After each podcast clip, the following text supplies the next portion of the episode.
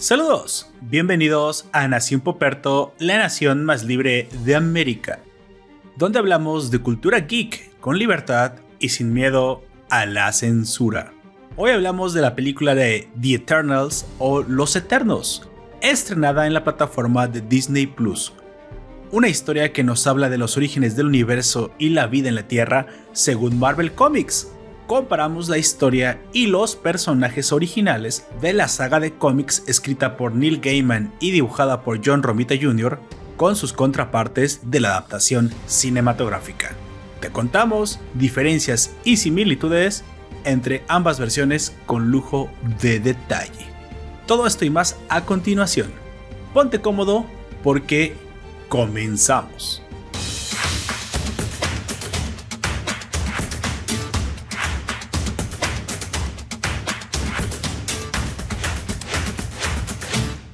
Saludos raza, yo soy Lord Poperto, sería tu anfitrión a largo de este podcast. Te recuerdo que estamos transmitiendo este podcast en directo por twitch.tv diagonal Nación Poperto, la plataforma de los directos. Suscríbete para que nos acompañes en vivo, sobre todo los fines de semana, domingos 5 pm, los sitios de, y, los, y nos puedes escuchar posteriormente en los sitios de podcast más populares de internet como Google Podcast, YouTube, Spotify, Evox y iTunes también. Así que, pues bueno, ahí lo tienes. No te lo pierdas. Dejo los eh, vínculos en la descripción de la publicación. Ya, mira, ya tenemos a Raudo y Rápido, Juan José. Saludos, ya tenemos gente en el stream. Saludos, Juan José. Si tú también quieres ser parte de los directos y participar con nosotros, bueno, suscríbete a Twitch y te avisará automáticamente la plataforma. Puedes descargar la, la, la aplicación en tu celular y esta te avisará cuando comience a streamer Nación Poperto. Bueno, este, ya lo escucharon. Mi compañero eh, del país chileno, el hombre con la voz más aterciopelada de, de ese país, por favor, preséntate. Un gusto estar con todas, todos y todos ustedes donde nos quieran escuchar, a la hora que sea del día. Eh, acompañar a ti, Lord Poperto, en esta nueva misión. Y si ustedes se fijan en la pantalla, hay un cambio en Lord Poperto, ya no usa sus clásicos bigotitos. Así que Eso, hay un pequeño paso, un pequeño paso para hablar por parto en esta. Me rendí, no me Que son. Eh, o sea, que son bastante um, icónicos. Eh, no sé si conoces a Jaime Bailey. Jaime Bailey, no, pero ¿también tiene bigotitos? No, Jaime Bailey es un periodista peruano, muy de esta, vamos a poner entre comillas, línea liberal. Eh, y que describe al presidente de, Argentina, mm, a Fernández, como el presidente de los bigotitos de charro mexicano. Lamentablemente no soy charro, eh, no puedo decir que, manejo esa, esa habilidad. La verdad es que eh, apenas sé montar caballo. Y no, no, no, digo que no sea una, una, digamos, una gran ocupación porque sé que se requiere mucho, mucho tiempo para, para manejar las habilidades de un charro, pero bueno, este, no, me, no me es ajeno tampoco. Aquí... algún día... Perdón. Vamos a tener que definir qué se entiende como charro, porque también es confuso una, si es alguien dedicado a las labores del campo, alguien dedicado a la música, entre las dos cosas. Creo que uno entiende un gaucho. sí. Primero lo del gaucho. Uno entiende, un, entiendo un gaucho más que nada ligado a las labores de la agricultura, su manera de vivir más o menos errante, siempre subido de un caballo. Aunque hay música gaucha, uno no, no, no, lo representa necesariamente con la música. En cambio, el charro, quizás sea por lo que nos llega aquí de México, eh, uno no puede dejar de pensar en un charro sin la música ranchera mexicana. Exacto, creo que lo que uno puede mejor ver representado como un charro lo puede ver en las películas viejas en blanco y negro de Pedro Infante, de José Alfredo Jiménez. Ese, sí, exactamente era este hombre dedicado al campo y que en sus ratos libres pues se dedicaba a, su rancho.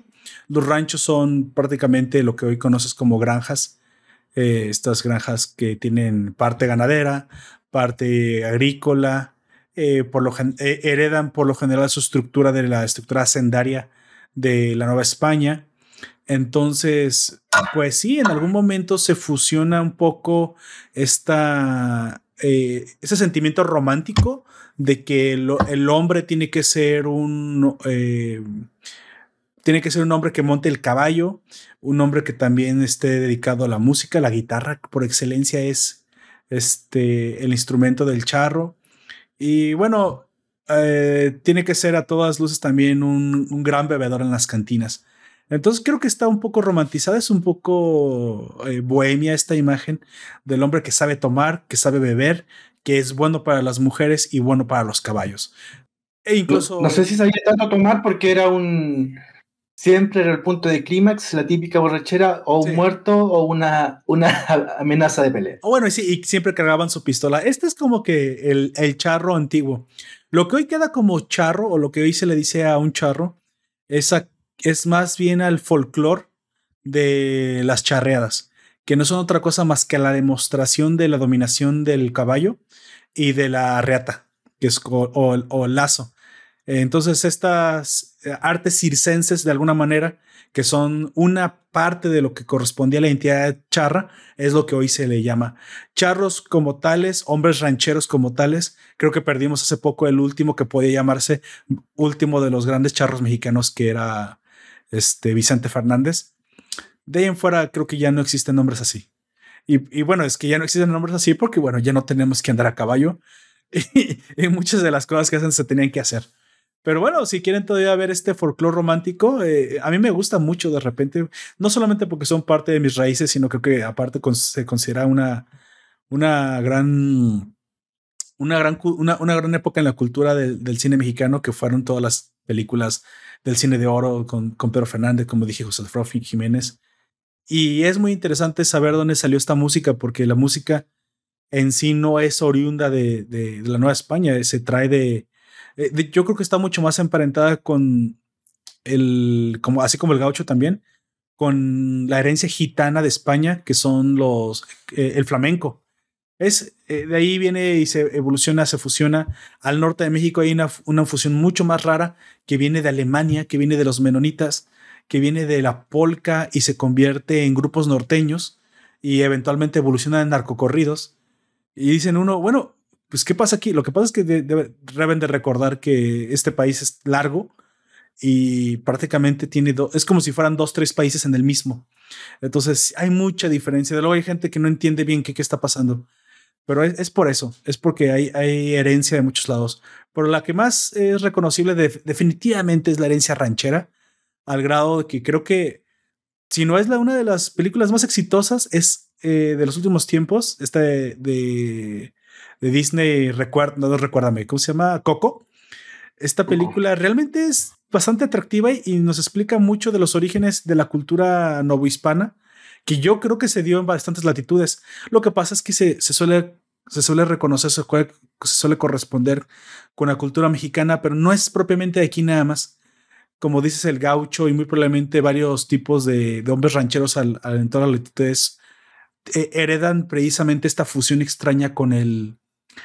Estoy seguro que es con el, con el folclore del, del flamenco.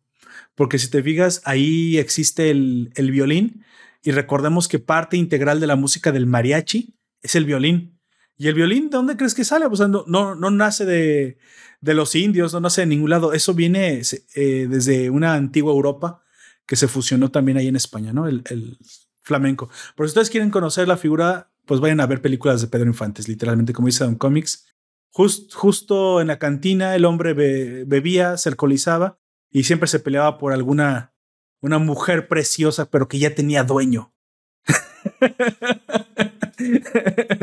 pero, pero Pedro Infante no iba a estar dispuesto a renunciar solo porque ya tuviera dueño. Así que bueno, ya, ya se la saben. Esta, esta vida un poco bohemia que se daban aquellos hombres en aquel entonces. Se bebía mucho y se vivía poco. Bueno, este, ya después de la breve introducción, este, oh, mira, tenemos a Life Nuevo. Dice saludos eternos. Espera, esperamos ser eternos. Saludos, Life Nuevo. Pero no, no, realmente no creo que, no, creo que voy a pasar de los 100 años. Eh, con vivir 80 me conformo. Espero que sí. Tengo herencia de la familia longeva. Bueno, eh, vamos entrando en tema, este, Los Eternos. The Eternals, una película, una adaptación cinematográfica que nos entregó en la casa de los dibujos. Disney, sí es la casa de dibujos, ¿no? Marvel Disney. Entonces. Es la casa. Marvel es la casa de las ideas. De las ideas, perdón. Y Disney es la casa de los dibujos, ¿no? Creo que le dicen así. O ya, no sé, creo que, creo que se le dicen así. El caso es que... Había una serie que se llamaba La Casa de los Dibujos. Ah, entonces yo creo que estoy confundiendo los... la Casa de los De Pollo Robots. Exactamente, una, una, una, serie muy políticamente incorrecta. Pero bueno, Esta adaptación está basada precisamente en los personajes homónimos de los cómics de Marvel, de los Eternos, de Eternals. Esta nueva tribu que para muchas personas que han estado siguiendo el universo cinematográfico, el MCU, les es completamente ajenos. No así a todos aquellos eh, fanáticos de la, de la cultura del cómic y muy probablemente aquellos que han seguido Marvel desde hace años ya saben de la existencia de estos personajes y la importancia que han tenido a lo largo del tiempo dentro de las diferentes sagas, ¿no? Pero lo que es interesante es, en la cuarta etapa del MCU, que ahora se desarrolla en las plataformas, donde ya las series y las películas han amalgamado en una historia conjunta que se entrelaza a lo largo del tiempo, tenemos una propuesta bastante interesante, ¿no? Tenemos una propuesta de hilar fino y de mezclar nuevos héroes pero que respeten el estado eh, histórico de los hechos. El por qué los eternos, siendo tan importantes o parecen tan importantes como son dentro de su propia película, como se definen y de lo poderosos que son, no los habíamos visto hasta entonces, es algo también que, que al fanático le surge una duda y que nos puede llegar a, causar un, shock o una contradicción, pero creo que se, se responde bastante bien dentro de la película y también termina explicando un poco también el origen del mismo Thanos que fue la amenaza última de la tercera etapa del universo. Entonces, digamos que The Eternals llega, para mi gusto, no sé si llega un poco tarde, pero eh, lo han sabido involucrar de una manera en la que, bueno, mm, a pesar de ser personajes que puede pintar eh, una gran importancia dentro del universo, nos queda claro que al no haber estado antes, dejaron, dejaron, digamos, estos personajes como para que enriquecieran la siguiente etapa. Es decir, creo que fue una buena idea no haber saturado el universo antes con tanto personaje y haber manejado por separado los que tuvieron.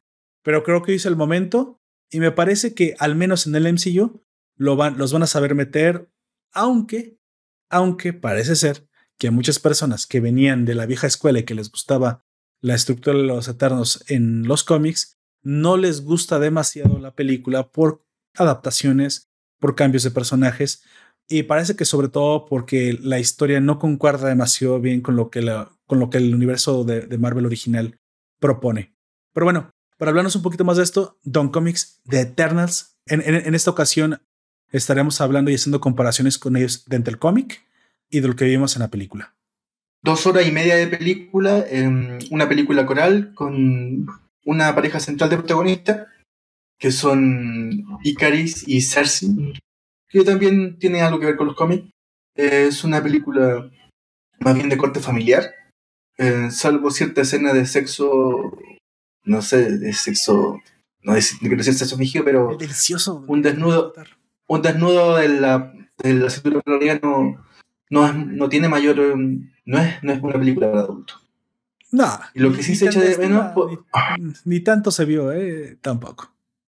y lo que sí se echa de menos es eso, ese sentido que, por ejemplo, de autores como Neil Gaiman en los cómics a estos eternos y que lo hace un cómic interesante.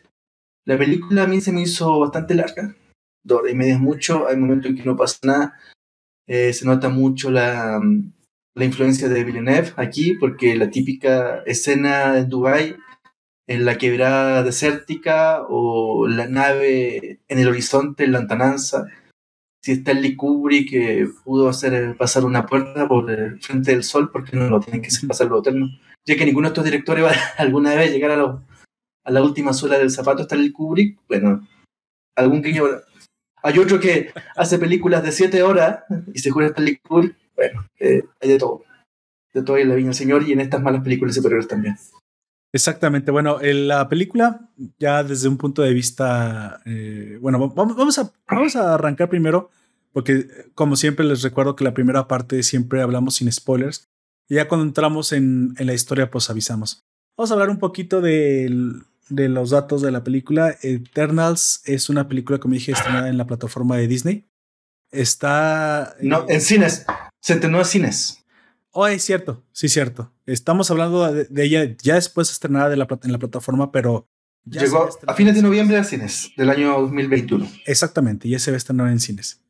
Este, producida por Marvel Studios, ya lo sabemos eso, y sobre todo eh, dirigida esta vez por Chloe Zhao.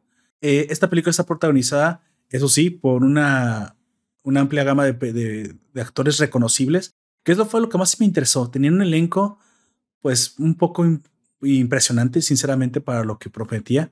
Entre ellos estaba Gemma Chan, Richard Maiden, Kumail Ninjani, Leah McCuff, Brian Tyree, Henry, Lauren Ritloff, Barry Coegan, Don Lee, Harris Petel, Kit Harrington, Salma Hayek y Angelina Jolie, siendo estos tres muy probablemente los nombres más importantes. Sin embargo, de seguro los otros actores también los reconocen porque ya los hemos visto en muchos lados, pero estos últimos tres actores consagrados, Salma Hayek y, Angelina Jolie del viejo cine hollywoodense de, de los noventas, de los 2000, y Kit Harrington, una nueva estrella emergente por haber participado, entre otras, eh, como protagonista, uno de los protagonistas de, Juego de Tronos. Pero bueno, esta película eh, con, esto, con este elenco pues prometía bastante, pero parece ser que la recepción no fue tan impresionante como se esperaba. ¿Y el por qué? Pues del por qué vamos a hablar a continuación. Un poco de la, de la trama principal, la, en la película Los Eternos, son una raza alienígenas eh, de inmortales creados por los celestiales que tienen como objetivo proteger la Tierra de otra raza que se dedica a destruir la vida inteligente llamada los desviantes. Así que los humanos somos, de cierta manera, protegidos por lo que otrora considerábamos los dioses del Olimpo, que vienen a ser los eternos en el universo de Marvel Universe.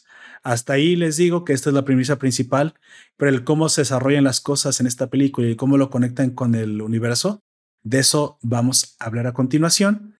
Así que, pues, no, bueno, si tú no has visto la película no conoces de los Eternos, detén el podcast aquí, ve a ver esa película.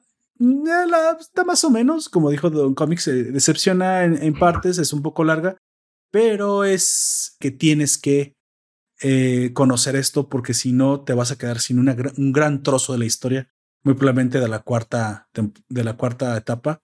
Cosa que, pues bueno, a esto apuesta Marvel, ¿no? Conectar todas sus obras, así que hay que verlas. Y hay que verlas, si no es posible que quedemos eh, con, con trozos perdidos de la historia. Así que bueno, a partir de ahora eh, hablaremos con algunos spoilers, así que ya estás advertido.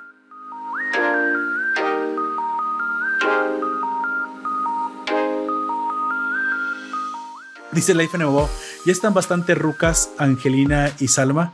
Oye, Life, pues, no importa, eh, gallina vieja hace buen caldo. ¿Qué te pasa? Eso sí, en, las películas de Salma Hayek hay, tres escenas que son infaltables. En caballo, tomando tequila o corriendo en la pradera. Aquí vimos dos. Faltó tomando tequila. Exacto. Bueno, y qué decir, ¿no? Salma tiene dos grandes razones para verla en todas las películas, así que pues, y aquí aunque trataban de ocultarla, simplemente no, esas cosas no van a desaparecer. Muy guapa todavía Salma Hayek y la mera verdad es que sigue siendo mis actrices favoritas. Bueno, arrancamos. vamos a dividir esto en las etapas y las escenas que me gustaría hablar, sobre todo para ir comparando un poco con los Eternos. A mí de verdad los Eternos me parecían más, más importantes desde el punto de vista, bueno, desde el punto de vista del universo cinematográfico, porque bueno, son considerados dioses dentro del, dentro del mundo. Pero vemos que a lo largo del tiempo sus roles han cambiado dentro del universo, al menos de los cómics. En alguna parte fueron parte de los Vengadores, luego no. Eh, y, ya saben que han habido cambios del universo, reboots y no reboots, cosa que me gustaría que aclarara Don Comics. ¿Cómo, es que surgen estos personajes y cómo se fueron comportando a lo largo de la historia dentro de los cómics? Em, nacieron el primero de julio del año 1976 en un cómic que se llamaba The Eternals. La relación de Jack Kirby eran en este último regreso que tiene Jack Kirby a, Marvel después de haber pasado por DC y crear los, a los nuevos dioses. Orión, Apocalypse, Nuevos Genes, es otra historia que se está contando por otro lado. Crea una versión en Marvel con estos Eternos Em, se habla mucho de la influencia cultural que estaba la influencia cultural que estaba teniendo Jack Kirby en ese momento eh, es muy un cómic muy new age aquí tengo aquí por ejemplo se ve esta estructura entre mayas incas eh, cuestiones colosales pirámide pirámide. Era como te digo la influencia new age de la de la religiosidad y también del consumo de LCD que acompañaba a hacer esta, soñar con estos, estos dioses o semidioses de venido más allá de la estrella. Em, después que pasa Jack Kirby por esta serie que no dura mucho, me parece que son 12 números, algo así. Eh, lo interesante de una u otra manera el universo Marvel, ya sea como Thor, son deidades más o menos parecidas a él, o um, sus personajes creadores, los famosos celestiales, van a ser protagonistas, y hasta ahora, protagonistas de lo que se, lo que se llama el eje de elaboración del Marvel, del universo Marvel. En el fondo, los seres humanos son una, un residuo querido ¿no? de, lo, de la creación de, los de, los, los celestiales que a su vez crearon a los simbiontes y a los, y a los, a los eternos. Y, por ejemplo, em, no sé cómo irá a ser en, el Marvel Cinematic Universe. Em, Galactus alguna vez también es, es, un celestial. Pero no sé aquí cómo lo van a integrar. Por ejemplo, lo que tú decías de Thanos, hasta donde yo entiendo, Thanos, porque no tiene ningún sentido la, la genealogía de los superhéroes y de las películas superhéroes menos. Pero Thanos no es un, no es un eterno. En el fondo, en el cómic, Thanos es un sobrino de estos eternos. Sí, yo lo que entendí, bueno, eh, leyendo un poquito la historia de los eternos y del contexto que los, que los eh, envuelve, había, había leído que precisamente el desarrollo de, de los eternos por Jack Kirby, ¿fue el que dijo? Jack Kirby, Sí. Fue el. Aquí me corrige Life Anime si son desviantes, no son simbiontes, tienes razón. Sí, desviantes. Pero los, los, los, desviantes se parecen mucho a los simbiontes. Créeme que, sobre todo en la última escena, son, unos simbiontes. Pues, de hecho, muy probablemente sí. Entonces, en algún momento, o sea, yo estaba leyendo la historia y decían que eh, Marvel Comics tenía que interpretar pues, el contexto cultural como estaba sucediendo. Esto sucede, Jack Kirby eh, crea Los Eternos en un momento cuando el hombre estaba visitando la luna, cuando el boom de la ciencia ficción, viaja a las estrellas, estaba sucediendo. Eh, el hecho de enterarnos de que ya no estábamos solos, o que era posible que no estuviéramos solos, se tenía muchas esperanzas de tener vida en Marte, alienígenas. Había un genuino miedo a invasiones alienígenas. Hubo una fiebre por ahí de, lo de Roswell, eh, New, en New México.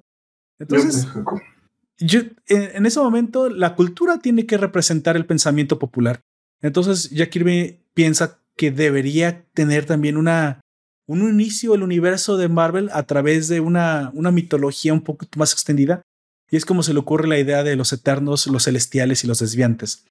A grandes rasgos, los celestiales vienen a ser esta fuerza primigenia, digamos, eh, los, para los que conocen un poquito de la cultura eh, griega, saben que en el origen no existieron los dioses olímpicos. Los dioses olímpicos son un subproducto de los dioses eh, primigenios, que son prácticamente fuerza, fuerzas de la naturaleza eh, que toman formas antropológicas.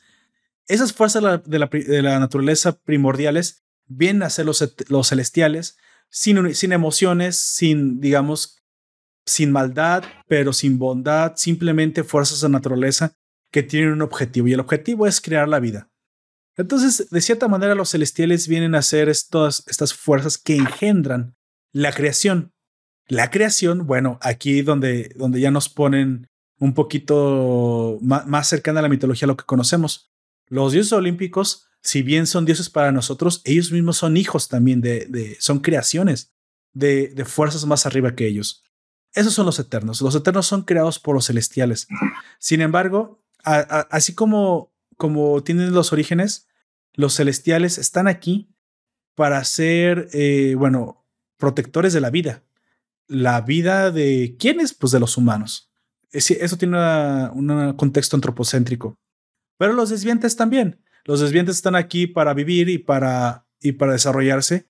Y en algún momento los desviantes eh, desarrollaron su conciencia propia y decidieron que los humanos pues podían ser gobernados comidos, presas de una raza superior que eran ellos.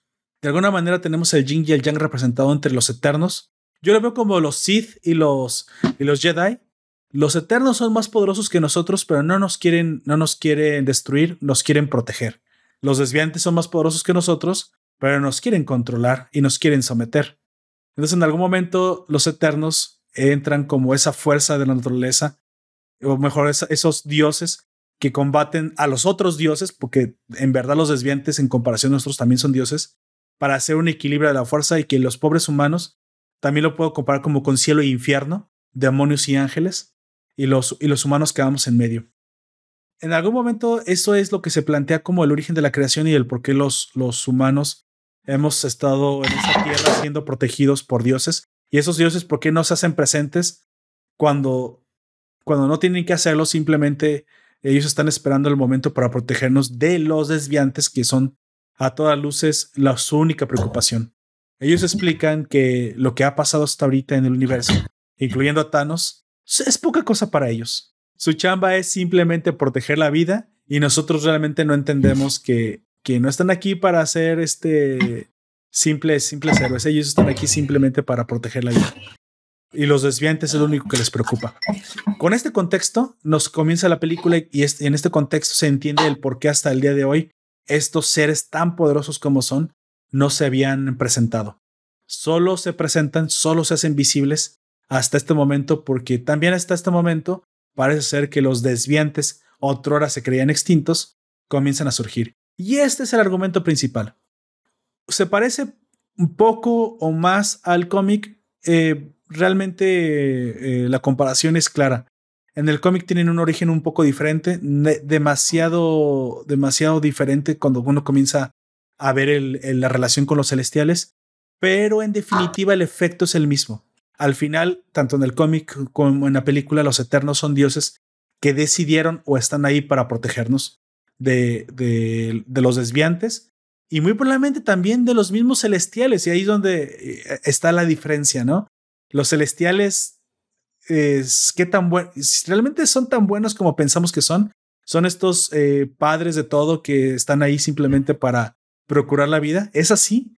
Y bueno, eh, si ya vieron la película, se, darán cuenta que realmente los, los celestiales no están tan interesados todo el tiempo en protegernos a los humanos. Ellos están más interesados en seguir siendo eh, una existencia poderosa en el universo. Respecto a lo que decían de Thanos, Thanos tiene una relación indirecta con los, Eternos, pero eh, la historia que más canon encontré, más reciente de lo que se le puede, se puede decir, que me corrija Don Comics si no es así, es que realmente se teoriza que Thanos es el hijo de un desviante con un eterno y que esa es la razón de por qué este es un híbrido bastardo tan poderoso y que al ser rechazado por, la, por los eternos, bueno, les tiene un poco de odio. Vemos que en las películas no es así, es un poco más que tiene una ideología de la vida y de los recursos, pero al fin y, al, fin y al cabo eso explica el origen de, de su inmenso poder. Eh, y aquí, bueno, le voy a preguntar a, Don Comics de los, de los, del último que leímos nosotros, que fue Los Eternos del cómic 3 de Neil Gaiman, a la comparación con la película, ¿cuál, cuál es la que más le gusta? ¿Qué, ¿Qué adaptación le gusta más de la historia? Es que la, ese cómic de Neil Gaiman es, tiene un espesor un espesor intelectual mucho mayor que la película. Me pareció una historia mucho más adulta, está quitada de prejuicio, eh, son historietas, pero así todo tiene mucho más espesor eh, de historia, de tiempo, que la película. La película es, es tan... Cada vez que va a entrar, va a tocar un punto muy, muy oscuro, se lo quita de encima, no entra ninguna cosa que sea, mm. bueno, en la película de Disney, no entra ningún, ningún espesor. No así lo que hace Neil Gaiman. Neil Gaiman es el maestro en pasar la leyenda, el mito al, al cómic. y aquí le da mucho peso. Por ejemplo, tenemos, nosotros tenemos a Cersei y Cari. Cersei y Cari tiene 7000 años en la Tierra. Eh, han tenido parejas de todos los colores y todos los sabores, pero es un amor eterno. En cambio, acá no tenemos una pareja tonta que se separaron y cada uno se quedó como Penélope esperando al otro. De hecho, eh, es lo que le iba a decir. Bueno, hacer un poco la diferenciación. La historia en el cómic de Neil Gaiman nos habla de un antagonista que no es exactamente el mismo que el de la película, aunque se parece la estructura. Este, en la película vemos que realmente los desviantes son despertados por el descongelamiento de la Tierra y bueno, reaparecen y hay que pelear con ellos. Pero al final el verdadero enemigo no es tanto el desviante, sino es el celestial que duerme en el, en el centro del planeta. Recordemos que al final los celestiales crean planetas, pero para seguir existiendo y seguir creando más planetas, ya que el universo es infinito, hay que sacrificar algunos de vez en cuando. Y en esta lotería mortal le toca a la Tierra, ¿no? La Tierra tiene que sacrificarse y cuando el celestial que duerme en su, en su núcleo crece lo suficiente, que parece que bebe de la inteligencia humana, se alimenta de la energía de la, de la vida inteligente, entonces, pues bueno, tiene que desarrollarse vida inteligente para que puedan hacer. Pero bueno, para los celestiales es un fragmento en el tiempo y para nosotros, pues es un sacrificio invaluable que no podemos hacer. Aquí es donde está el punto de fractura, ¿no? Los eternos nos defienden a nosotros o obedecen a los celestiales. Y, ese así, es el problema principal.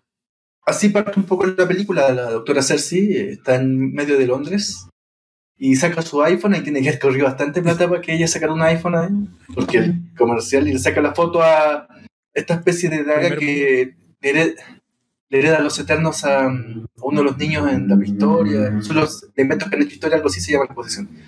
Y va a hacer clase al Museo de Londres, me parece, una, a un pequeño curso de estudiantes.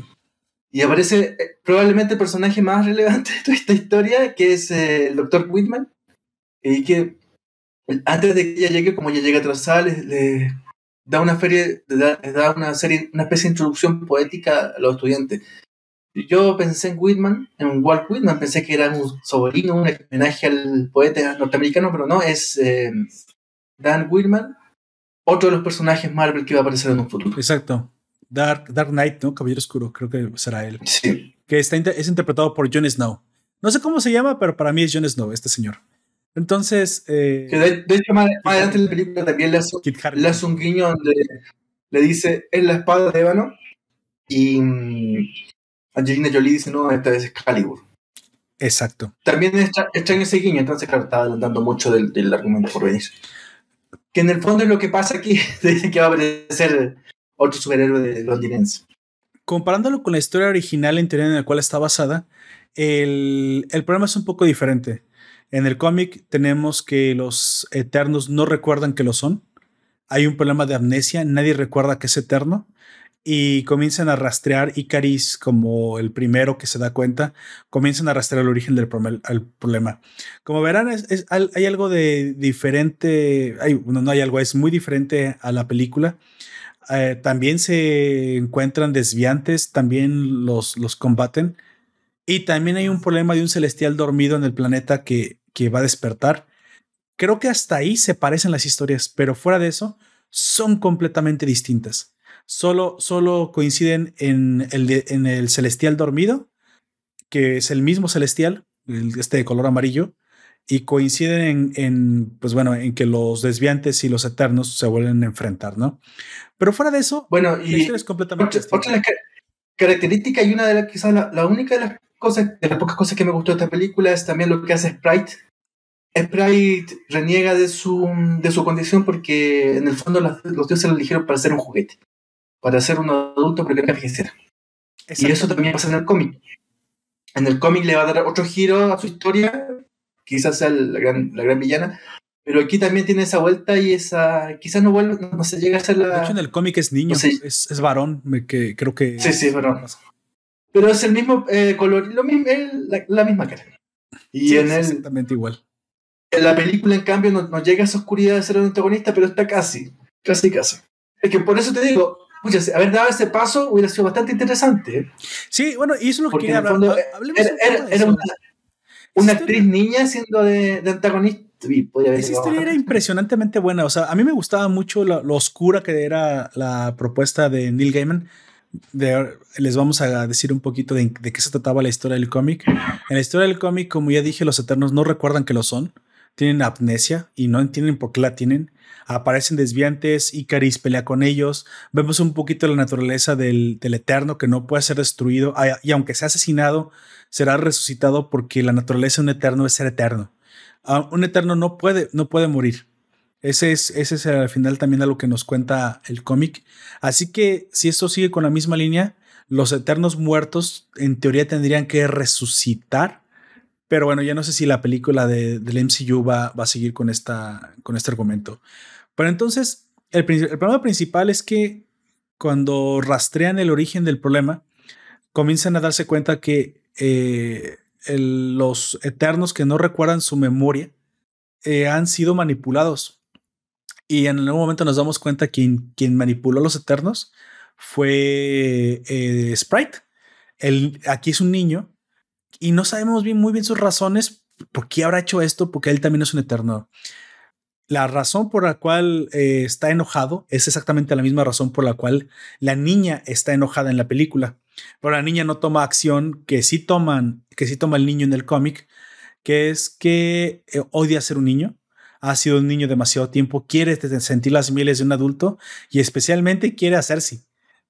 quiere, quiere, desea tener la experiencia. Y en, cambio, en, la película es. de hecho. El, amor, el amor o sea, es la, gran enamorada de Iker. Exacto, exacto. Acá cambiaron para el lugar, como era niña, pues lo cambiaron a Ikeris, que es el hombre, pero exactamente la misma. Entonces, Sprite está dispuesto a, a dejar de ser un eterno, a renunciar a ser un eterno, con tal de poder crecerse en un adulto y poder pues disfrutar de las mieles de ser un adulto y de lo que él considera que es algo que no ha podido disfrutar. Incluso está dispuesto a renunciar a su inmortalidad. Para eso eh, recurre al poder del celestial dormido. Voy a estoy súper simplificando, ¿eh? nomás es para que eso pasar muy rápido. Usa el poder del celestial dormido y le borra la memoria a todos los eternos e incluso se, o sea, se da a entender que los vuelve humanos temporalmente. Eh, no estoy tan seguro que esto haya sido así porque no se explica tampoco demasiado bien. Lo que sí es que él termina volviéndose humano. Él sí consigue su, objetivo. Con el poder del celestial, él se convierte en humano, pero a cambio de haber al menos provocado la amnesia en todos sus compañeros. Así que cuando aparecen los desviantes y hay problemas, pues bueno, los eternos comienzan a, recuperar su memoria y se dan cuenta de lo, de lo que había hecho Sprite. Y, oh sorpresa, el, final que le da Neil Gaiman es, tremendamente oscuro. Esto que hizo Sprite no puede y no podrá ser perdonado. Y aquí tenemos a un ejecutor que es un personaje que yo no sé por qué decidieron ignorar en el MCU. No estoy tan seguro si es porque sobraba para lo que querían contar. Eh, no, no, no me explico por qué este personaje tan importante no lo, no lo metieron, que es el, es el papá de Tena, ¿no? Es este, de hecho, el, el líder, el verdadero líder de los Eternos, que es este Astral, no, ¿cómo, cómo se llama? Que parece Odín. Sí, eh, espérate, ¿cuál es el Lo había notado, pero se, me olvidó. Es este. Bueno, es muy probablemente quien toma, toma la, la inspiración Odín y Zeus, ¿eh? el padre de todo, porque recordamos que los eternos todos son dioses. Son representaciones de dioses que han existido. Entonces, eh, recordamos que en las mitologías siempre hay un padre de todo. Odín en la nórdica, Zeus, Cronos y en su momento Uranos siempre es este hombre viejo de barba. Eh, es siempre la representación del hombre, del hombre sabio viejo. Y aquí está representado en un eterno que es el líder de los, del escuadrón y quien trae, y quien trae el castigo a Sprite para, por haber hecho lo que hizo.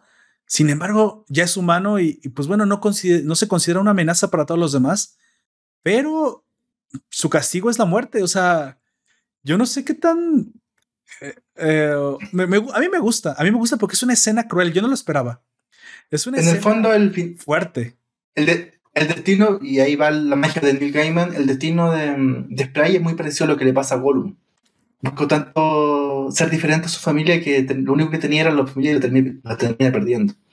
De ahí pasa mucho más la oscuridad. Pero ese, esa, yo no, no lo esperaba. Sinceramente es un golpe fuerte para el lector se le aparece este Zeus, este eterno, este líder de los eternos, y él mismo le dice, oye, pero lo intenté, no fue tan malo, eh, ya soy humano, ya no soy una amenaza. Eh, ¿En serio no me puedes permitir esto? Y la respuesta es no. No, eh, serás castigado. Yo, no, yo sentí feo, ¿eh? Yo sé que, que Sprite, pues bueno, cometió un error y la, lo importante es que después de esto, después de que se usó el poder del, celestial, el celestial sí despierta. Aquí hay una de las grandes diferencias con la película. Los celestiales, al menos en el cómic, no son del tamaño de todo el sistema solar. ¿sí? Acá da la impresión de que son mucho más enormes que todo un planeta. Y, en el cómic no, sí son muy grandes. Son grandísimos, digamos casi, pues digamos como del tamaño de Galactus.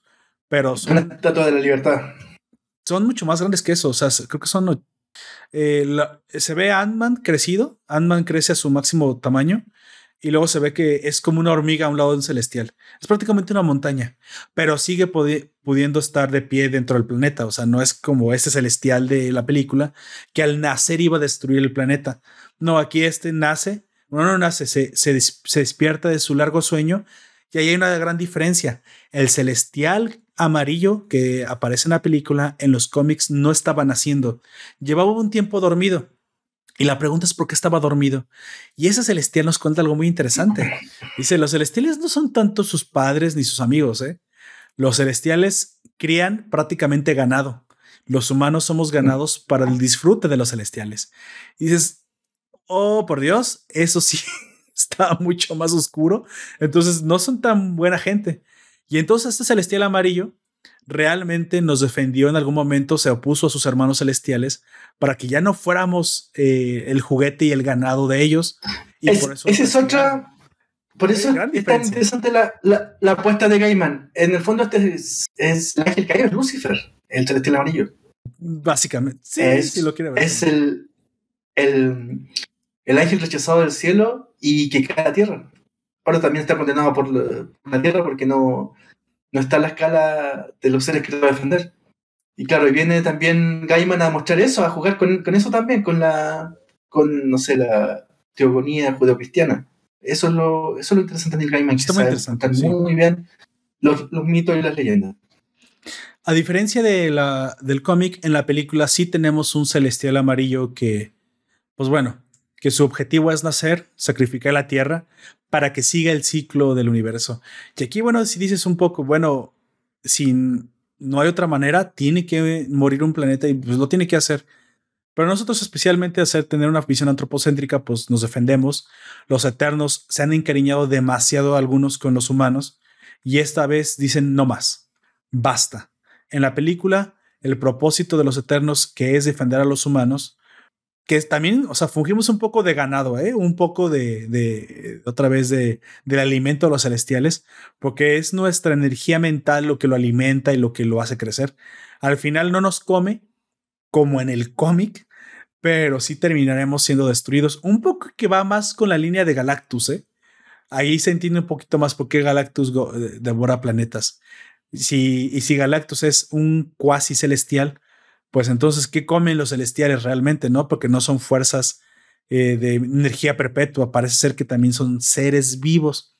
En la película no sé qué va a pasar, porque en la película sí nos da la impresión de que sean simplemente deidades todopoderosas que se alimentan de la energía del universo y que simplemente están haciendo su trabajo. Ahí sí es un poco, le quitan un poco la, la, la carga, la carga sentimental, ideológica y humana al celestial, lo deshumanizan y simplemente te hacen ver que, pues bueno, es, es como el sol. O sea, el sol no es bueno ni malo, es como, es como la gravedad. Es una fuerza de la naturaleza y pues no puedes oponerte a ella si tiene una, una función. En la película, al, contrario del cómic, el celestial primordial, primordial que es uh, Ahash, Ajax, no, me acuerdo cómo. Em, es Arisher. Arisher, Arishem. Arishem. Arishem eh, está enojado porque detuvieron el nacimiento del celestial amarillo, el nuevo celestial de la Tierra, pero parece que está dispuesto a darle una oportunidad más a la Tierra si es capaz de entender las razones de actuar de los eternos. Eso también, eso sí también está un poco en el orden del cómic, eso sí está como que trasladado porque en el cómic cuando el celestial amarillo despierta está muy molesto de haber sido dormido. Claro, fue dormido por sus hermanos por haber defendido a la humanidad, pero él dice que se mantuvo mucho tiempo dormido y nadie fue a rescatarlo. De hecho, está resentido y nos cuenta que estaba tan resentido que al despertar él juró que iba a destruir toda la vida, la Tierra, la galaxia y, sí, y muy probablemente se iba a pelear con sus hermanos. Sin embargo, al despertar eh, se comunica con... Curiosamente aquí el personaje semi principal es Macari.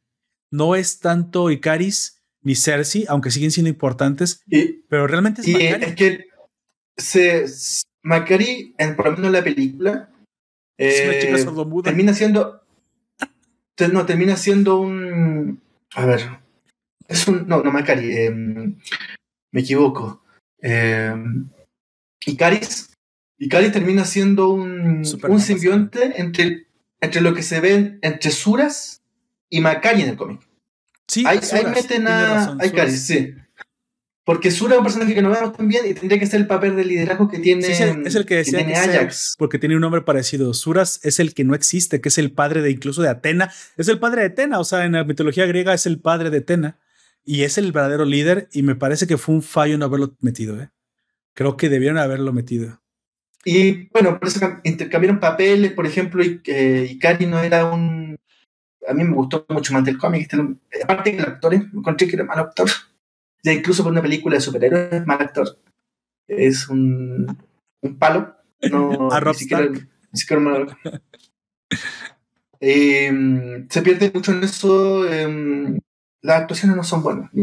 Incluso por una película de superhéroes. Las actuaciones no que ninguna, salvo el personaje de Sprite, Druid, este actor que hace de Druid, que me parece que, tiene más fondo de todo. El que más actúa ahí, pero por lejos. El resto, todo así como son robots eh, Salma Hayek va a ser Salma Hayek siempre y... Creo que a Angelina no la dejaron crecer, o sea, simplemente la, la pusieron ahí por su nombre, pero tampoco hizo tampoco gran cosa. ¿eh?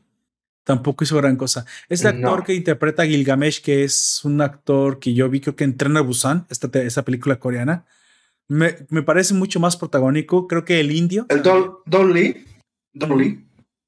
Y el indio también me parecen mucho más, de hecho, eh, carismático y mucho más protagónico. Kumal, Kumail Najani. Kumal, así es, él también. Creo que hacen un mejor papel y salvan ahí un poco la, el alivio cómico, pero también bastante interesantes. Al final, eh, bueno, eh, el, el, Celestial habla con Macari, no sé por qué, ahí no entiendo, y es una de las cosas que creo que mucha gente no le gustó.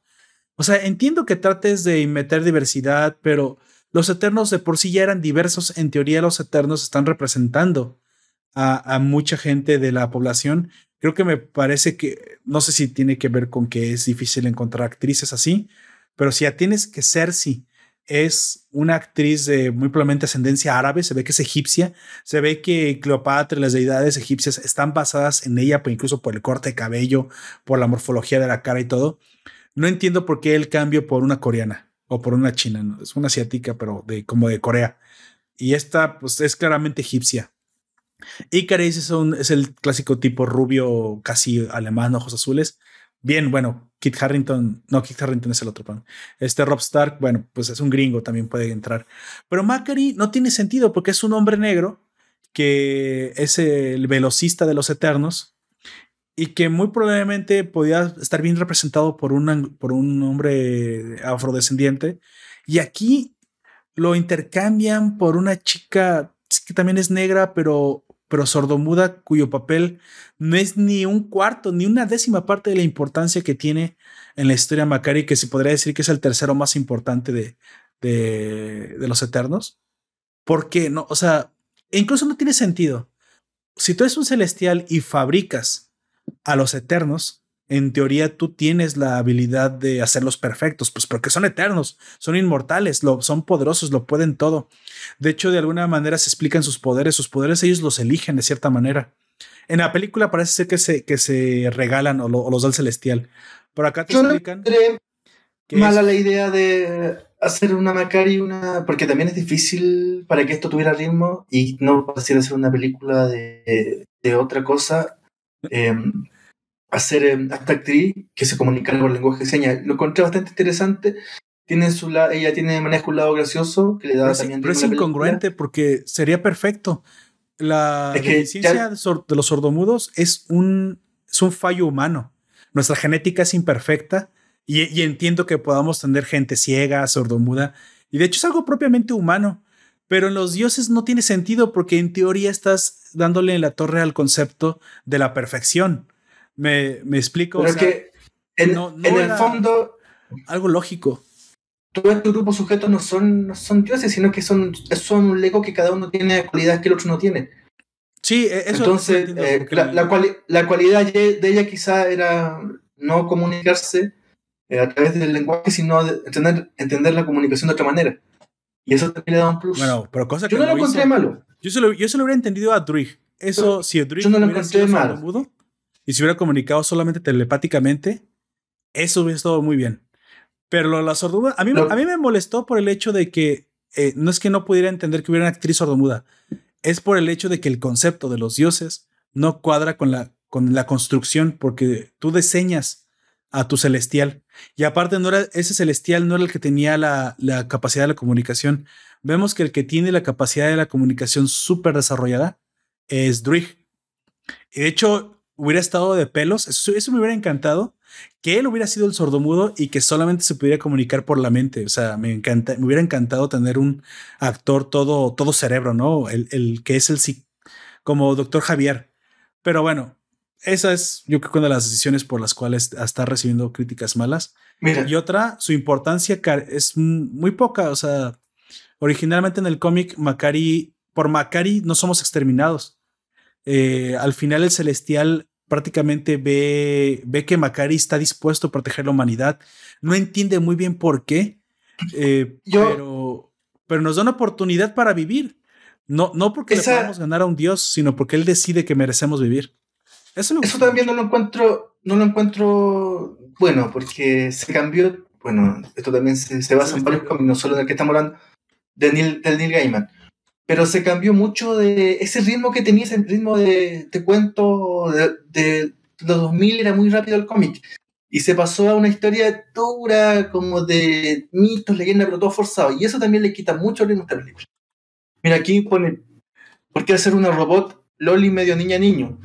Eh, ¿Qué pone esto Life Anime Podcast? Pero Life Anime Podcast vive viendo monos niños, eh, chinos que son mitad niña, mitad niña. entonces no mucho. Lo que pasa es que Sprite era un infante o era un adolescente y es la inspiración de los duendes este, irlandeses, porque es pelirrojo. Aquí la molestia es que eh, lamentablemente los celestiales dejaron que tuvieran sentimientos humanos y deseos humanos, bueno, no humanos, de seres vivos. Y uno de ellos es la reproducción. Y bueno, se dice, se cuenta que Cersei que, le puso con todos menos con él. Como la canción. Es que en el cómic no, en el cómic no son robots. Son seres, son, bueno, no se pueden reproducir ni cambian, por eso son eternos. Tampoco pero, en la película son mm, robots realmente, son seres, sí son seres orgánicos, pero mm. construidos por... Por eso le digo, no encuentro, no, no, entiendo por qué tendrían fallas humanas. No sé por qué tendrían fallos de, de lenguaje, de la vista, porque son construidos de forma perfecta. Eso es a lo que me refiero. No tenía sentido que hubiera un eterno Yo, con un como te digo, no, genética. No le encontré. ¿Por qué? No le encontré un mal, un mal, un mal, un mal actuar a ella. No encontré que no, era algo que se perdiera. De hecho, le dio, eso sí. Le dio mucho ritmo a una película que ya de por sí es lenta. Em, la protagonista, el personaje de Cersei, ella también no es muy, no es, no es un actor muy fluido ni que uno se no sé, que uno se comprometa con las acciones y los hechos que ella hace, porque es, de... En eso tiene razón. Ah, Cersei, de, pausado. Yo creo que también hay un problema con la ideología de Disney. Cersei es, es una fe fatal. Y aquí me la ponen como una mojigata que no, maestra de antropología. Eso no le cuadra a alguien como Cersei. Cersei se acostó con todos los eternos. Ama y Caris, pero, ella, esa, es otra, esa es otra de las cosas que también aquí sacan el sexo por, todos lados. Eh, como decíamos al principio, cada uno de los eternos ha vivido mil años, han hecho, han tenido parejas de todos los colores, han sido asesinos, mentirosos, psicópatas. Entonces son gente que ha vivido y tiene una vida compleja. Pero aquí no, aquí todos son tontos y, se, y cuando se separaron, cada uno se fue a vivir en una montaña a hacer un, un ermitaño. Eso no, yo creo que eso es exactamente lo que no le gustó a la gente también le, quita, le quita peso al relato. Por, por, eso es interesante Macari con Cersei, porque em, en el fondo son eh, Cleopatra y Marco Antonio. Sí. Dos mil años después. Definitivamente. Hay otra también, una, una cosa que dice Lefebvre que me dio mucha risa. Entonces Celestial era otaku y lolicón. No, pero sí, sí hubo algo que nos salvó. Se supone que el Celestial en el cómic absorbe el Internet. Entonces absorbe toda la información del ser humano y se da cuenta muy probablemente del valor de la vida. Cosa que a mí me parece que Arishem tiene que entender. Creo que a lo mejor la, el objetivo de, haberse llevado estos eternos y de ir a perseguirlo, a mí me, me, no me molestaría, pero me parecería muy tonto que pudieran vencer a Arishem. En teoría no deberías de poder derrotar a, la fuerza primordial del universo. Lo que creo que deben de poder hacer es demostrarle que una vez que un planeta ha desarrollado vida inteligente, sentimientos, inmediatamente llega el amor, el avance, las deseos, los deseos de vivir, una raza como la, de seres humanos, para bien o para mal, con todos nuestros fallos y nuestros aciertos, queremos vivir, queremos seguir sobreviviendo y estamos dispuestos a hacer, y somos capaces de hacer cosas muy, muy, muy loables por hacerlo. Creo que él debe de enterarse de que los que sí vale la pena dejar esos planetas vivos. Yo creo que por ahí debe ir, porque derrotar a un, a, un ser tan poderoso sería muy extraño, ¿no? Ah, o al menos que ahí comencemos a ver la entrada o demos entrada a Silver Surfer, ¿eh? Que de alguna manera eh, se, es el Jesucristo moderno. Y no, Galactus ya va a estar. ya esa, es otra, ¿eh? A lo mejor esto es eh, haber metido los celestiales eternos ya abre, no, no, a lo mejor ya nos abre la puerta a Galactus y a Silver Surfer, que son, son personajes muy interesantes. Que por cierto, Galactus no es un celestial oficialmente, o no sé si en la película lo va a hacer, pero en el cómic se explica que no es un celestial verdaderamente, sino es, eh, es la, creo que es la creación de un celestial. No, no, no queda claro. Eh, mira, eso se ha modificado a través de los años. Em, hay un cómic que se llama La historia del universo Marvel, que es más o menos la última construcción de la relación histórica de los hechos del universo Marvel. Em, el universo tiene siete, ha tenido, como, como buen calendario maya, ha tenido siete destrucciones y siete recreaciones nuevamente. Eh, la última, la sexta, em, hay un científico que, em, de un planeta lejano que, historia muy rápida, experimentando choca con una de las partículas esenciales de la vida y hace explotar su creación completa. Pero sobrevive solo una persona, que es él. Y este científico pasa a la siguiente, a la siguiente etapa del siguiente universo. Ah. A, lo maya, esto, es la cabecita maya. O, sea, Galactus es un dios de un antiguo Big Bang. No, él es, un, es el último ser del anterior universo. Ah, por eso, antes del Big Bang, este el último ser del último en, Big Bang. Ah, en este nuevo universo es el primero. Y ahí se transforma en un dios. Y su, y su mm, básicamente el fin de su vida es eh, reconocer al último integrante que también es un es un mm, es un integrante del universo Marvel, de conocer a ese, último integrante que va a sobrevivir, sobrevivir este universo y pasar al siguiente. Una cuestión muy maya por todas partes. Y en eso, eh, no sé en qué estará en el Marvel Cinematic Universe, pero ese es el giro que le están dando ahora a los cómics. Sí, parece ser. y yo creo que esto. Ah, y otra cosa, eh, yo no, no encuentro que tenga tan. Bueno, que trae razón a Life nuevo, pero um, en algún momento yo vi a esos, a esos, a esos desviantes muy parecidos a los ángeles que caían en, en Evangelion. Parecen demonios. Eh, Sí, era muy, me parecieron muy similares. Y ¿sabes qué se parecen también? a um, Doomsday, de la, de la famosa película de Zack Snyder. No sé si es el último, si es el mismo, el mismo estudio de animación, pero muy parecido al Doomsday a estos personajes. Sobre todo a ese desviante um, que habla. Que, que de hecho, realmente, si, si. Creo que hay otra gran diferencia. Los Eternos son mucho menos poderosos en la película, ¿eh? Los Eternos son, puta, o sea, son, en verdad hacen honor a su nombre, son dioses en el cómic, pero creo que esto lo hicieron porque verdaderamente desean incorporarlos muy probablemente a los futuros Vengadores.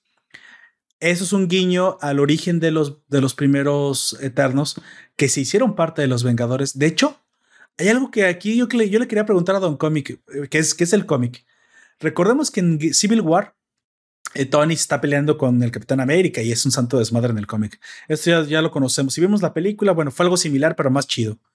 Tony Stark sale en el, Los Eternos de Neil Gaiman. o sea, los Eternos de Neil Gaiman suceden durante la Civil War. Y Tony Stark encuentra a Cersei. Recordamos que Cersei tiene amnesia porque el maldito Sprite les quitó la memoria a todos.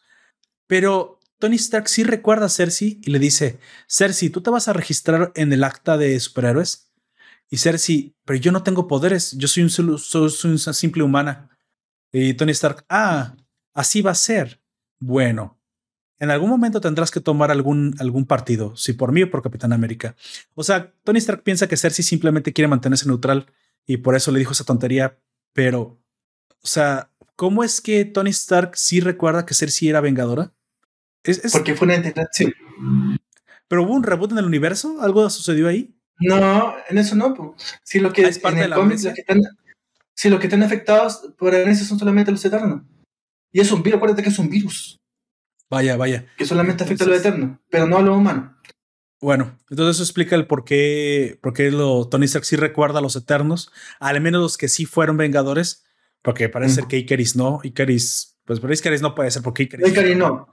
Es que Superman. me parece que la, única que fue, la única eterna um, Avenger fue Cersei. Mm, me parece que no hay más. Macari. Por lo menos hasta ahorita me acuerdo. Avenger. Ay, no sé, ay, no. Bueno, no puedo decir, pero bueno. Creo que. Mira, dice Jojo José nosotros pensamos que lo que hizo que fracasara es que los personajes principales eran actores X. Debieron poner actores reconocidos usando el salario de Angelina y Salma. La china Ken. Ken Debimos haber visto un desnudo de Salma. Eso es lo que debimos haber visto. Y el, y el bueno lo recuerdo haber visto, pero no sé de dónde. Actores olvidables. Para mí que no conoce nada de los celestiales, me gustaría que continuara la segunda parte. Sí. De hecho, yo te adelanto. Esta, esto abre la puerta a la inclusión de Silver Surfer, porque recordamos que Silver Surfer es prácticamente un eterno. Eh, yo no entendía por qué era tan poderoso, pero es que si, Silver, si los eternos son creaciones de los celestiales y Galactus en teoría es un, algo como un celestial, entonces Silver Surfer no es cualquier personaje, es extremadamente poderoso.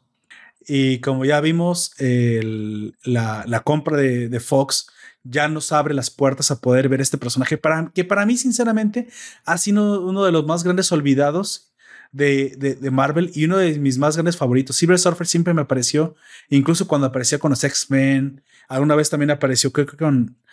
Pero por lo general aparecía con los Cuatro Fantásticos, pero solía aparecer con los X-Men también. Me parecía sumamente interesante la, la, figura. Creo que es el que viene a reemplazar el héroe cósmico como lo hace eh, Linterna Verde en, en la contraparte de DC y creo que lo vamos a ver. Vamos, pero esta vez yo creo que lo van a hacer bien y estaban esperando poder abrir el universo.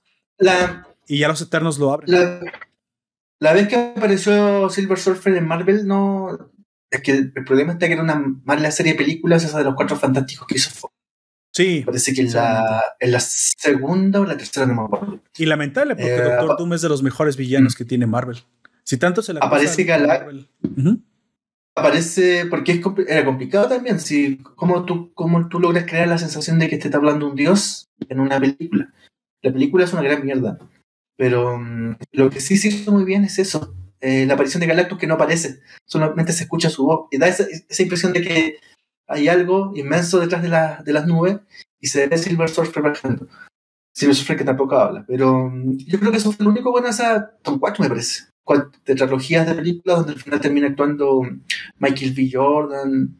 Pasa por ahí también esta actriz española, no me acuerdo de Respondiendo un poquito a la pregunta que hace Juan José de habrá continuación, tienen que hacerla.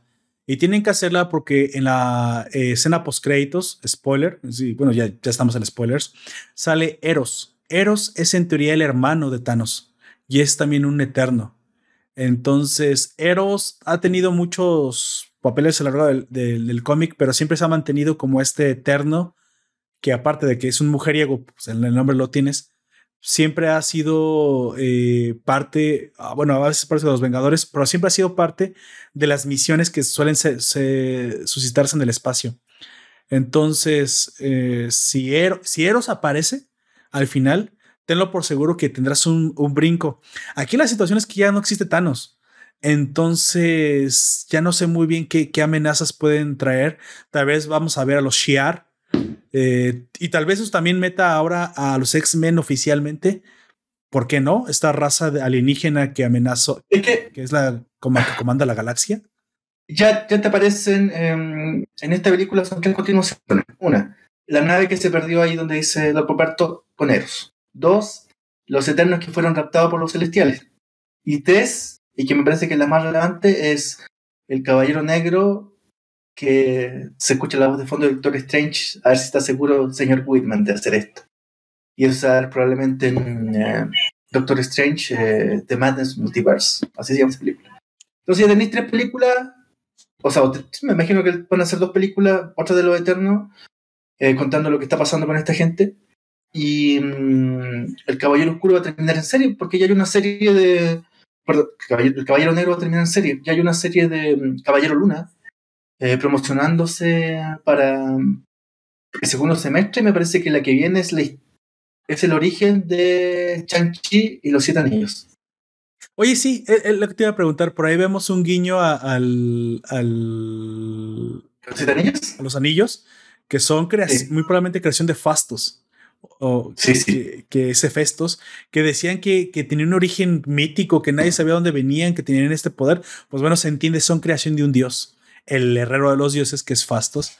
Cosa a eso sí me interesa, me gustó mucho y este personaje no lo vi en el cómic, pero en la película me parece que les quedó, me parece perfecto. Ahí que lo hagan besarse otro hombre y tener, ah, ya sabes, Disney, eso no importa, pero el personaje es muy interesante. Lo que sí he hecho en falta nada más hecho en falta es que me hubiera encantado que, que, que de alguna manera hubieran sido crueles, pero pues es Disney, y, nos, nos hubieran traído esta, este castigo a Sprite y que Sprite hubiera tenido una realmente este, villanía ahí metida, como es en el cómic. Pero no, otra vez, el malo era el único hombre blanco heterosexual ahí y tenía que morirse. Entonces, ah, eso es a lo que me refiero. No destruyas la por ideología la, algo que ya está muy bien hecho. La podrías querer más o menos asuras, pero que no salió aquí, que no existe. Pero tener la sangre fría de matar a un niño, pero que se lo merecía, híjole, hubiera dividido un poco, me hubiera quedado polémica, pero polémica de la buena, ¿no? Pero no, Marvel no se atreve a esto y eso me molesta, porque dices, bueno, mojate poquito, ¿no? A ver, arriesgate a hacer algo que, que sea impopular como un infanticidio. No sé si al rato lo revivan, pero bueno, o sea, que hubiera estado un poquito más a la par de, la, de la, de la historia original. Pero, de Neil Gaiman. Ajá, de Neil Gaiman, que otra vez es una. The Eternals 3 de Neil Gaiman es una chula historia. Simple, sinceramente, no se, no se moja con tantos personajes, pero va a lo, va a lo seguro y. No, no va a lo seguro, perdón. Va a lo concreto y termina, y termina construyendo algo muy interesante. Y rapidito, ¿eh? Rapidito. Se leen muy rápido los cómics y muy interesantes. Bueno, vamos llegando al final. Como, como dicen por ahí, las comparaciones son odiosas, pero, pero hay que hacerlas, ¿no? Dice Juan José, tiene en cuenta que se ve el güero que no muera. Mira, fíjate que si no se ve que muera, y ahí te va el spoiler en teoría del cómic. En el cómic sí matan a, a Icaris, lo desintegran con un rayo desintegrador, vaga la redundancia, pero el vato se reconstruye en la fortaleza de la soledad. Pues no es la fortaleza de la soledad, pero tienen también como su propia fortaleza en el Polo Norte, porque si vas a construir una, un eh, escondite para dioses, tiene que ser en el Polo Norte por alguna razón, quieren, quieren ser Santa Claus. Y, y, te das cuenta que sus moléculas, o sea, si tú destruyes un Eternal, se, se vuelven a juntar, o sea, tú no puedes destruirlo, sus moléculas son de Eternals y sus moléculas van a volverse a juntar y se reconstruye. En un juego de experimentación entre los, entre los eternos y los celestiales se crea la Tierra Salvaje. ¿Que te acuerdas de Tierra Salvaje, este lugar donde salen los dinosaurios? Sí, con. ¿Te imaginas tanto la atención en, en Wolverine, Old Man Logan? Aparecen, se ponen a vender dinosaurios. Bueno, ellos salen de, de esta especie de pre-base en la Antártica que tenían alguna vez los eternos. Sí, aunque yo no estaría tan seguro de que vaya a sobrevivir Icaris porque ya vimos que aquí sí se pueden morir. Bueno, pero podría decir que los chupó el diablo, ¿no? Y si los chupó el diablo, pues bueno, los absorbió. no los mató. Y que Icaris en teoría tendría que ser indestructible. Híjole, no sé cuál será la, decisión creativa. A mí yo no estaría tan seguro de que vayan a permitir que Icaris viva porque es Superman. Y pues no, tal vez no se les da muy bien manejar ese nivel de poder, sinceramente para eso mejor vamos a ver a DC y ya sí lo manejan, pero acá no sé, yo no estoy tan seguro. Sin embargo, pues eh, la actriz, no, no, no, no a la actriz por, por ser diferente, pero Cersei eh, tiene los poderes, no es la personalidad, no es tan atractiva como en el cómic, pero bueno, a lo mejor pues, la van a incluir con, con, con los demás y va a funcionar mejor. Recordemos que esta nueva etapa realmente es el Strange Verso Así que también entiendo que a lo mejor no podían crear tantos personajes. A, lo mejor ahora te vamos a despertar a Suras muy enojado de que qué fue lo que, qué demonios fue lo que pasó con mi equipo. Suras, este que digo que es Zeus. No lo sé. Espero, espero que sí los incluyan porque se ven muy interesantes, al menos en el cómic, los Eternos. Dice la FNBO, vecino de Superman y Papá Noel. no, sabes que yo lo, lo, veo muy, muy parecido. Eh, este Icaris de esta, de esta versión de la película al personaje que sale en eh, Bad Boys. ¿Cómo se llama este? El, Bad Boys. Em, este, esta serie de superhéroes villanos que dan en Amazon. Bad Boys se llama. Ah, ok. Uh, en español es este el Vengador Patriota. Homelander. A Homelander. Homelander. Sí, muy, sí, parecido a Homelander. Sí, tiene toda la razón. Y, Hasta de cara se parece un poco. y también no tiene sentido que lo hayan hecho mal una película porque eh, se nota que en el cómic es prácticamente Capitán Justicia, o sea, Icaris es mucho más interesante, sinceramente, no sé por qué si es el güero y tenía que pasarle eso.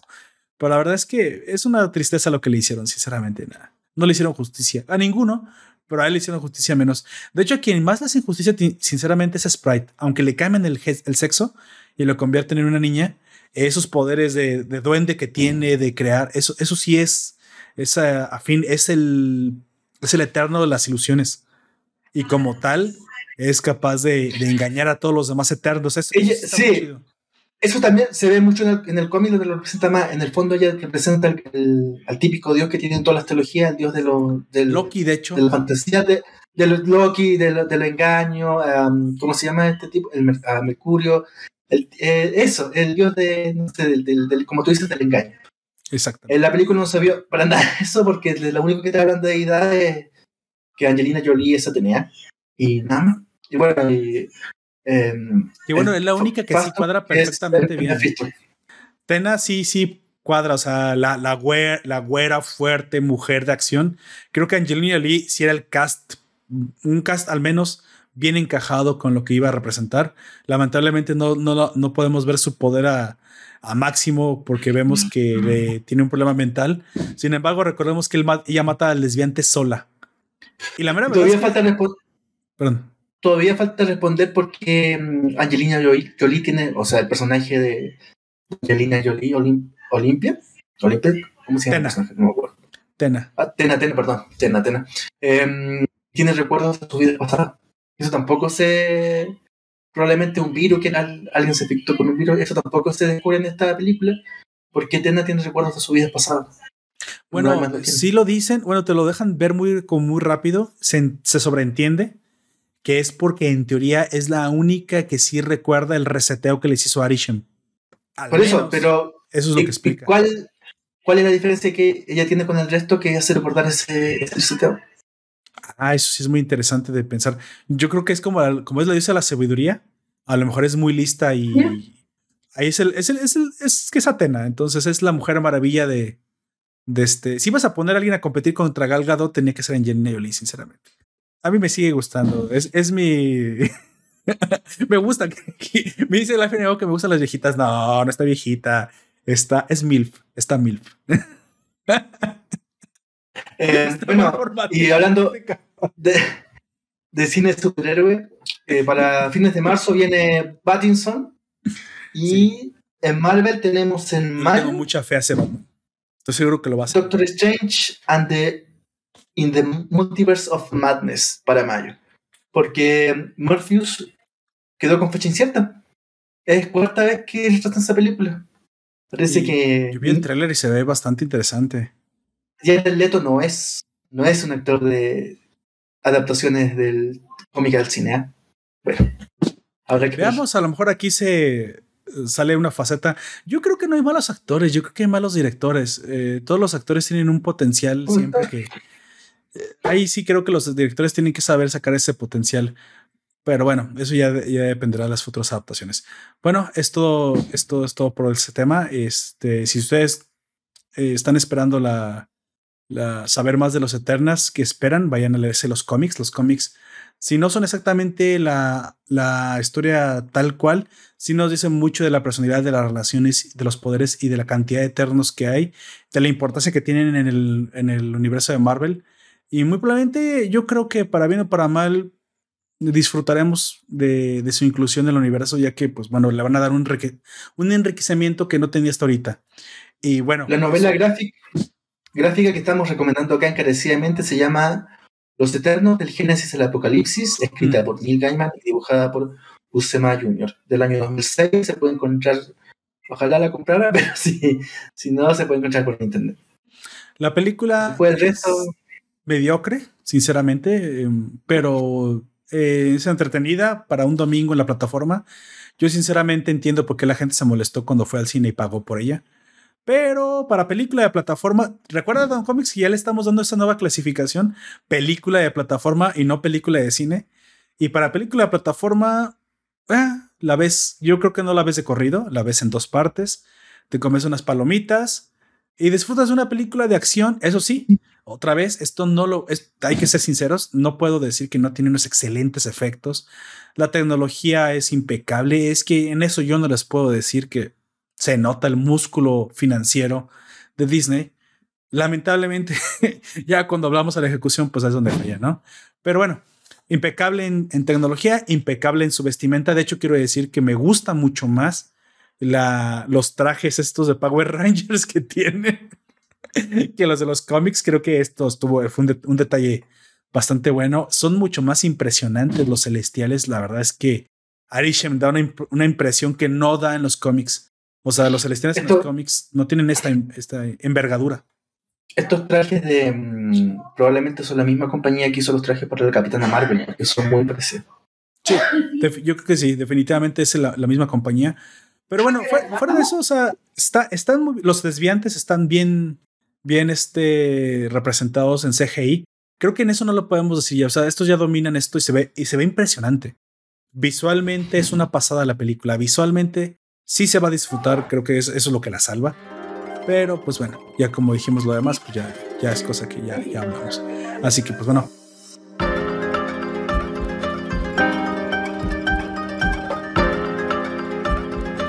Los cómics, vamos dándole finalización. Si tiene últimos comentarios, si no, vámonos despidiendo. Un gusto volver a hablar contigo y con todos quienes nos quieran escuchar, porque tenemos cuatro personas en línea. Me parece que es un récord, no recuerdo haber tenido cuatro personas en línea esta vez de cine, cómics. Lo probablemente alguien en, en, entre años más va a prender su televisor en un canal de televisión abierta y va a ver esta película de los Eternos. Quizás se pregunte quiénes son esos personajes, pero más allá de eso, una película no va a existir la televisión tarde. Yo creo que no ya, va a haber. yo no sé qué va a haber. Hologram, hologramas, yo no sé qué va a haber. Probablemente en el último país que, que exista televisión y si está vivo don Carlos Slim va a ser en México. Creo que, Así que... Bueno, sí, eso sí, definitivamente sí. Con claro, claro video. Yo no sé si eh. en el futuro vamos a estar dentro de Meta y en lugar de ver películas vamos a ser parte de ellas, quién sabe, no, no sé, ya, ya estoy fumando algo muy fuerte. Menos dos puntos por los flojos que diseñaron la nave de los Eternos. Bueno, déjame decirte que esa Ese- nave de los Eternos sí es canon, ¿eh? Sí es así la nave. Sí, es así. Es decir, una pizza. No, no, no es que fueran Sí. flojos. Y, y esa, ese paso por delante del sol es un. No, no, no puede ser un homenaje porque quizás nos da homenaje, pero es un guiño a Stanley Kubrick. Ahí somos los siguientes para Stanley Kubrick. Y guiña la, la famosa puerta de del Espacio 2001. En ¿Sí? aquí llega una nave plana. Primer contacto también un poco ahí guiñado, ¿eh? Primer contacto. Bueno, entonces, como siempre, las últimas tres claves antes de irnos. eh, muy buenos efectos. Creo que en eso técnicamente es una pasada. Véanla en una televisión muy buena. Véanla con un buen sonido. Creo que en esto, pues no se les puede decir nada a la gente de que hace estas cosas técnicamente impecables. Creo que Disney en eso al menos cuida los detalles y eso no se les no se puede negar. Tiene muy, muy, muy, muy buena producción. Dos, actores reconocibles, un poco de la nostalgia, pero hasta ahí es todo lo que, que- lo que tiene. Y tres, una buena inclusión de nuevos personajes para un universo que se sentía un poco pues este escueto de vez de- de- después de haber perdido a sus dos principales figuras que eran Capitán América y Iron Man. Creo que estos que vienen junto con el nuevo Spider-Man y lo que prometen abrir los Eternos, más allá de simplemente los celestiales, sino ya estamos hablando de Silver Surfer, Galactus, muy probablemente incluso El, conectamos con el Caballero Negro. Caballero Negro y hasta los X-Men, no lo sé. Creo que es una buena promesa. Solo esperamos que Disney corrija y escuche a, sus, a los fans y se dé cuenta de que no hay cosas que no queremos ver, que ya estamos hartos. Pero bueno, yo tengo esperanza de que esto, esto va, a poder pasar. Así que ahí lo tienen. Antes de irme, me gustaría agradecer a todos los que nos acompañaron, a Juan José, a Nuevo, a todos los que estuvieron en el chat. Saludos y muchas gracias. A todos los que nos escuchan semana a semana en el formato podcast, a todos los que nos apoyan en Patreon, que estaba viendo otra vez nuevo contenido para, para ustedes, eh, ya también ya me estoy poniendo al día. Y a ti que nos escuchas y que te suscribes a todo nuestro contenido. Así que, pues bueno. Hoy día hablamos de cómics. Tengo un canal que hablamos algunos de cómics, de libros, y se llama Cómics Aquí Ahora. Si les gustó esto, vengan a otro lado. Muchas gracias. También suscríbanse o visiten la página de Facebook de El Grupo Encore. Ahí estamos muchos creadores de contenido con muchos temas variados. De seguro a algunos les va a gustar. Así que es todo por ahora. Yo fui Lopo Perto. Me acompañó Don Comics desde Chile. Y por último, te recuerdo que nos puedes escuchar en Evox, iTunes, Google Podcast, YouTube y Spotify. Hasta la próxima. Chao.